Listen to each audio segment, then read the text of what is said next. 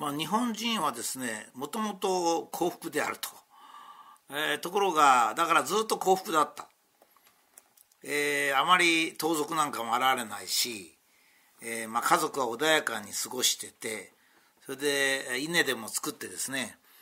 もう2万年ぐらい前から本当に日本人っていうのは偶然にも幸福な人生を送ってきたわけですけども、まあ、最近はそれが不幸な不幸っていうか幸福ではない生活を送る人が増えてきた。それはあの日本は日本人のものである。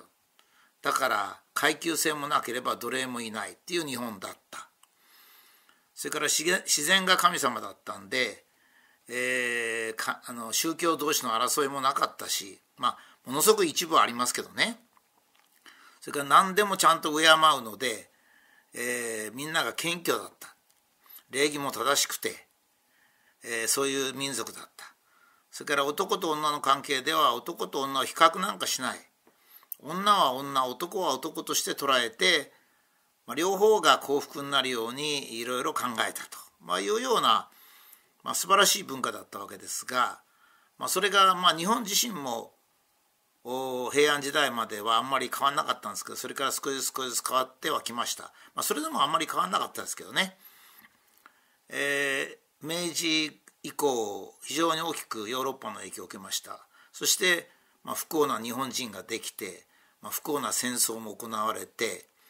で現在ではまあ今度の新型コロナがそうですけども本当に幻想の社会に入るようになりましたね、えー、特定の支配者に大きく影響されてそして、えー、自分たちが不幸になる。その錯覚から抜け出せないというようなまあ、状態になってきました。でここで一番難しいのはですね、えー、日本人の不幸っていうのがの一つの原因がですねヨーロッパに負けた人が存在するっていうことなんですね。ヨーロッパに負けた人っていうのが存在する。その負けた人っていうのはえー、っとインテリなんですよね。例えばまあ典型的な東大の先生とか、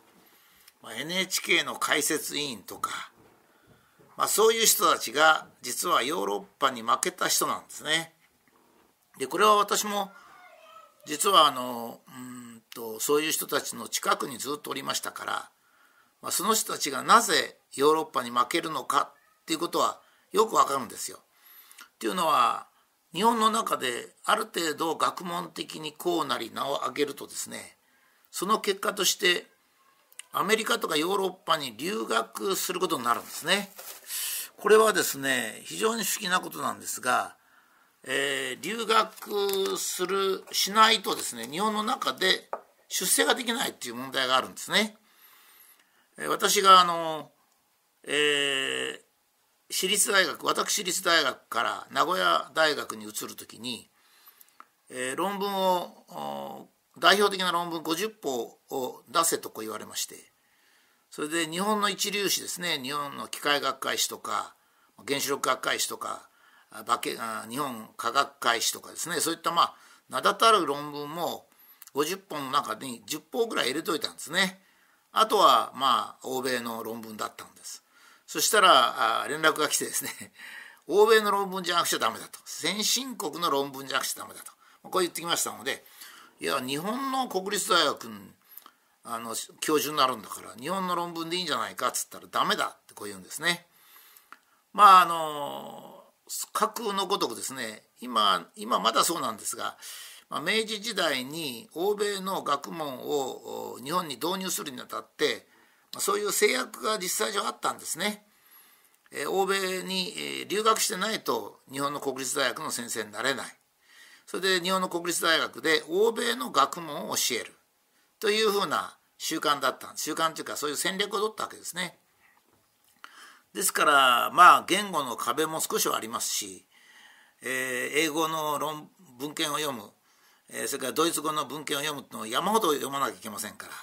そうするとまあある程度つるつる読めるは読めるんですが何しろ膨大なんですね。彼らは言語が非常に厳格で言語でもって、えー、自分の思想とかそういうのを伝えるというのが普通なもんですから立派な本がいっぱいあるわけですよ山ほどですねえー、もう日本人が見たらうんざりするような厚さの本がものすごくあるわけです。でそれをずっと読んでるうちにですね、まあ、ドイツの哲学なり、まあ、イギリスの文学なりフランスの芸術なりですねアメリカのプラクティカルないろんな工学なりを勉強してますとねやっぱりそれのその数にやられちゃうんですよ。まあ、もちろんレベルも高いんですが数にやられちゃうんですね。それでヨーロッパは非常に素晴らしいということになってしまうんですよ。もうこれはまあ NHK のテレビを毎日見てると NHK に洗脳されるのと同じでですね人間って洗脳されちゃうんですよね。だから地球が温暖化するとかダイオキシンが猛毒だとかって洗脳されちゃうのと一緒に洗脳されちゃうんですね。でその人たちはもうヨーロッパじゃなくちゃダメだってことになるわけですね。この前ちょっと読者の方が私の方に、えー、参考の記事を送ってもらいましたが、まあ、その記事を書いてる方も立派な方なんですよ。実は立派な方なんですが、えヨーロッパのことを学ばなかったらなんだってこういう感じなんですね。えー、自然法ヨーロッパの自然法の概念をしっかり学ばなかったらどうにもならないじゃないか一点張りなんですよ。つまりヨーロッパの自然法っていうのは、まあ、キリスト教の大きな影響を受けまして受けてますから、えー、自然は神が作ったものだとそれがまあ基本なんですね。で神に対して人も神が作ったんだけど人が作ったものっていうのと神が作ったものと区別をするというそういう概念なんですよこれは。これがこれを正しいと思ってるんですね。私なんかはまあ実は自然科学なんで人が作ったものと神神が作ったものというか自然界にあるものはほとんど同じなんですよ。まあ、例えば 仮に一例挙げましょうか接着剤っていうのがあるんですね物を接着する。でこれはまあ人間が今から300年ぐらい前に近代科学ができていろんなものを接着する最初はまあご飯粒で紙を接着するみたいなやつがあったんですがまあ、現在ではアロンアルファみたいな極めて優れた接着剤もあるんですね。この接着剤の研究の歴史というのをがっちり調べましてそれから自然の進化の中での接着というものの進化を見ますとほとんど一緒なんですよ。ですから人間が作った接着剤も自然のその動物とか植物が使っている接着剤もほとんどまあ言ってみれば研究の過程も同じなんですね。人間以外の動植物が何で研究するんだってったら研究同じように研究してんですよ。これがどうだろうかって試してみて、えー、勝負に勝ったものは生き残るっていうことを続けて、えー、かつての接着剤よりか現在の動植物が使っている自然界にある、え、接着剤の方がずっと優れてるんですね。えー、この過程はですね人間が頭で考えながらより良い接着剤を探していくのとほとんど同じなんですよ。ですからおおなるほどなとこう納得するわけですね。到底そのヨーロッパ流のですね自然界は神神が作ったまま全然変わらない。だから人為的に作ったものとそれから自然というのを分けて、えー自然法というのをよく勉強すべきだという、まあ、そういう議論になるんですけどそれはヨーロッパとしては合ってるかもしれませんよキリスト教の社会としては。だけど、えー、本当にそうかっていうことをもう一回考えなきゃいけないっていうことですね。それからもう一つはあの、えー、日本の学者はですねまあ私の友達なんか全くその典型的なんですが私はまあいわゆる理科系ですよね。で東大の理科系なんでどういうことになってるかっていうと東大入試までは文文学系も政治も経済もみんな勉強してるんですね。ところが専門になっちゃうとそれ以後はもう科学的なことをですねあの物理とか科学とか工学を勉強するの一生懸命だからそれからさらに歴史だとか思想とかいうのはあまり勉強してないんですよ。そうすると私の友達は全部ですねえー、まあ高等学校から大学の初等までの文化系の知識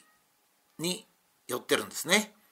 そうしますとほとんどはヨーロッパの学問でそれにちょこっと明治以来の日本の学問を学んでいるわけです。したがって日本文化っていうとですねその人たち僕の友達なんかもそうなんですが、えー、明治以来の日本文化を日本文化と思ってるんですね。あの明治維新で大きく変わったんですがそれ以後のヨーロッパと日本の足して2だったような文化。それが日本文化だと思ってるんですね。でその人たちはじゃあ「古事記」とか「日本書紀」とか平安時代のいろいろ学問とか江戸時代の石講和の数学だとかそういうのを勉強してるかって全然勉強してません。全く知りませんね。それはあの専門になってからもう科学分野しか勉強してませんから仕方がないわけですねだから日本は日本人のものであるとか自然が神様であるとか男女を比較しないといった私が考えるところの世界で一番進んでるのは日本だなと素晴らしいなと思うような感想は全く持たないんですよ。常にヨーロッパが上なんです。どんなことがあったってヨーロッパが上なんですよ。それは自分がヨーロッパに負けたからなんですね。でそのなんでヨーロッパに負けたかっていうと日本の文化を学んでヨーロッパの文化を学んだんじゃないんですね。えー、高等学校から大学の初等まで、えー、ヨーロッパの文化とま日本の明治以降の文化を習ってそれで専門になったらヨーロッパの文化を習うんで学ぶんですからねそれは当然なんですよ。それで、えー、日本にそんな素晴らしい文化があるなんていうことは思ってもみないんですね。だから日本における風習日本人の特徴っていうのをヨーロッパ人とずっと比べてみるとまあ残念ながら野蛮に見えるんですね。だけどヨーロッパ人が日本人を見て野蛮だと思ったかっていうとこれはそうではなくてヨーロッパ人のようにヨーロッパを深く知ってる人から見るとですねあれ？日本人って素晴らしいなっていう感想を述べてるわけですね。だけどまあ日本のこの反日日本人っていう朝日新聞とか NHK なんかが非常に厄介なんですのと同じようにですねこの幸福な日本っていうのを作る時に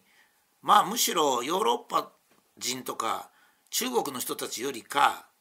まあ、の正面からぶつかるヨーロッパ人とか中国人という意味ですけども日本の国内にいてヨーロッパにの文化に負けた人の方が我々が幸福になるのには障害になるんじゃないかなと。私はそういうふうに思いまして、えー、読者の方がせっかくその私に資料を見せていただいて私それ勉強してですねいやこれはねえー、むしろ直接的にヨーロッパとか中国から攻撃されるよりか日本人で日本の国内にいて日本の文化を聞きかじりしてそれでヨーロッパの文化に負けた人たちこの方が難しいなというふうに思いました。そこに現在の日本の中にいて日本人が必ずしも幸福になれない大きな原因があるように思います。